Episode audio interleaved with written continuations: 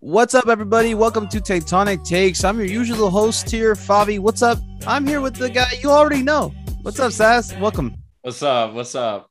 Not Hey, much to talk about, but what's up? yeah, I was hoping it was gonna be a fun game, you know, to talk about, and we can put it out tomorrow.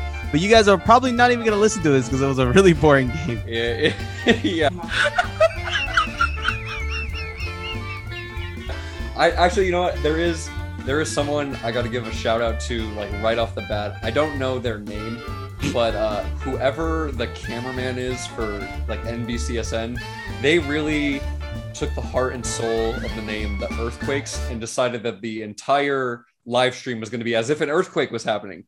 I thought, I literally thought I had to keep checking my pulse mid game. Like, is there, is there a stroke happening? Like, what, what's happening? The whole game is like, right, right. Um, Je- uh, Jeremy Ebobisse did okay. I felt like it's the same problem that all the strikers have been having, um, Yeah, yeah. where he just doesn't get the service that he needs. Unfortunately, Christian. Like, maybe it's the system. Yeah, Saz, let me tell you this right now. You know who he looked up? Like, let me tell you what he did good. All right, then tell me who you thought he was. Oh, he was great in the hold up play with his back towards goal. Oh, he, he hit the post. If he was just a little better or a little more lucky, he would have made that goal. It looks like he might be on a little bit of a goal drought, but his hold up play is great. What striker am I naming right now? Oh, uh, oh, Rios. Exactly, Yeah, yeah, yeah, exactly. yeah, We're basing. I hate to make we're just talking- yeah, comparison, but this is probably the game that Jeremy Ebobisse had today is the best Andy Rios has played. Like, let's say, let's say if Andy Rios was in that position, it's like his peak. But Jeremy Yeah, Ebobisse played today is Andy Rios' peak. So And like, I was, la- I literally was laughing to myself because there's got to be times where he's just thinking to himself like, "Oh my god!" Because like every time it's just like we don't know what to do. It's like, "Okay, you're within a 35 yard radius. right, Face the ball." right, Like, right.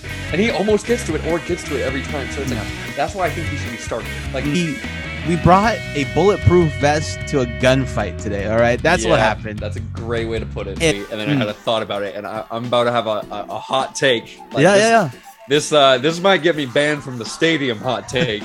um, I think Yueill should have been the one dropped. If I'm gonna Yeah. be completely honest, Mm-hmm. I I'm gonna be com- like these lat like I get you're kind of coming back and you're hanging in the room, but like I was just like even the earlier games in the season, like, and I've been watching him recently. Like, what is he offering us? Yeah.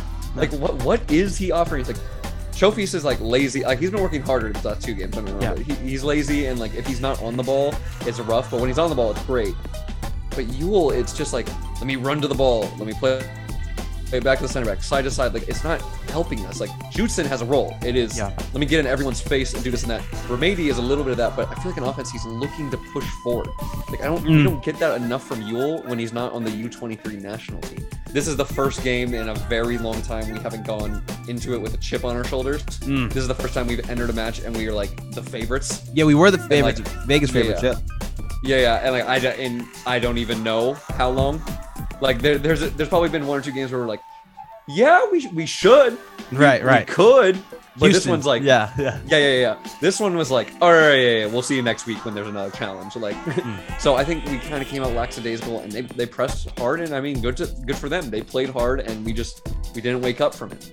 Yeah, that, that was definitely a tough game to watch. I felt like the Quakes needed someone to kind of get the ball over the top, just like a Cade Cowell, because they were doing a high press. And Cade Cowell versus a high press means goals, or at least opportunities. And maybe they saw that before the game, like, oh, snap, Cade Cowell's not starting. Okay, we can deploy Yeah. high press, and who's going to beat us? But Chofis Lopez? No way. Like, like Oh my God, Salinas? Hero had, Yeah. like three runs, and then he got caught up to every time, and I'm like, let's go, let's go. Like I'm rooting for him, and then he got caught up. I'm like. But in all honesty, Cade Cowell needs to be on the field, so they can't do this high. Um, the set pieces look kind of creative today. Uh, I thought we could have gotten some goal opportunities on these set pieces. Uh, I used to have a joke that I would say like to all my friends, I'm like, guys, I rather just kick it out for a goal kick than get counterattacked on off our set pieces. But they've been looking better this year, and this game in particular, I wasn't happy with them because we went back to the whole like, let's try and do something creative and then deliver it mm. in.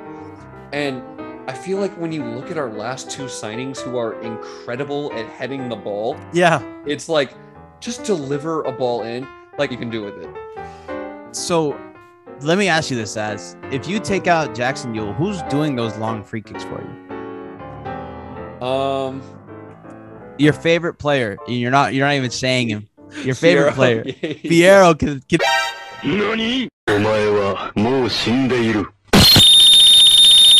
Deliver it. Uh, you know what?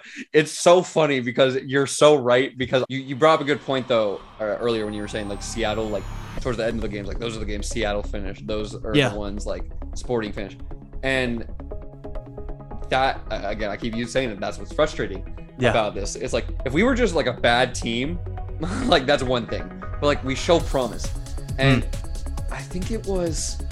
Oh, I had a stat on one of our early episodes. It Mm. was like our first like six goal or our first ten goals, five of them came, five or six of them came in the final like 15 minutes of the game. Yeah, that was that was the early season kind yeah, yeah, stat. early part of the season, and and then I was like, oh, slow start to come in. Then we started coming out hot, and it, then it's like, oh, we're not making like changes. We started making changes. So it's like Almeyda is like, and this is why I'm not mad at him anymore because I was mad at him when before we went on this little streak. So I'm Mm. not mad at him because you see he's finally making changes. Sometimes it just takes him a while to like finally Yeah. kick it in.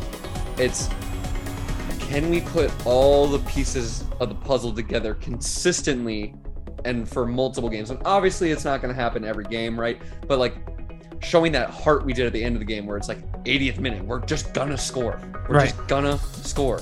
These last couple games, where it's like we're coming out hot. We're not gonna we're not gonna settle.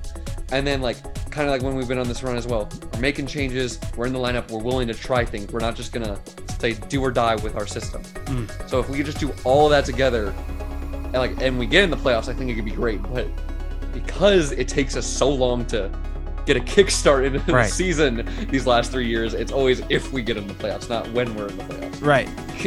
Like LAFC, I feel like we have their I don't want to say we have their number now, but we have their number. Actually, you know, you know what? Yeah, we have Quakes podcast. We have their number. That- I, I hate LAFC. dude. I don't even. I could have. I could do a five-hour podcast on why they are so overrated. Anyways, um, Yeah, yeah, we got LAFC's number because yeah, they're garbage.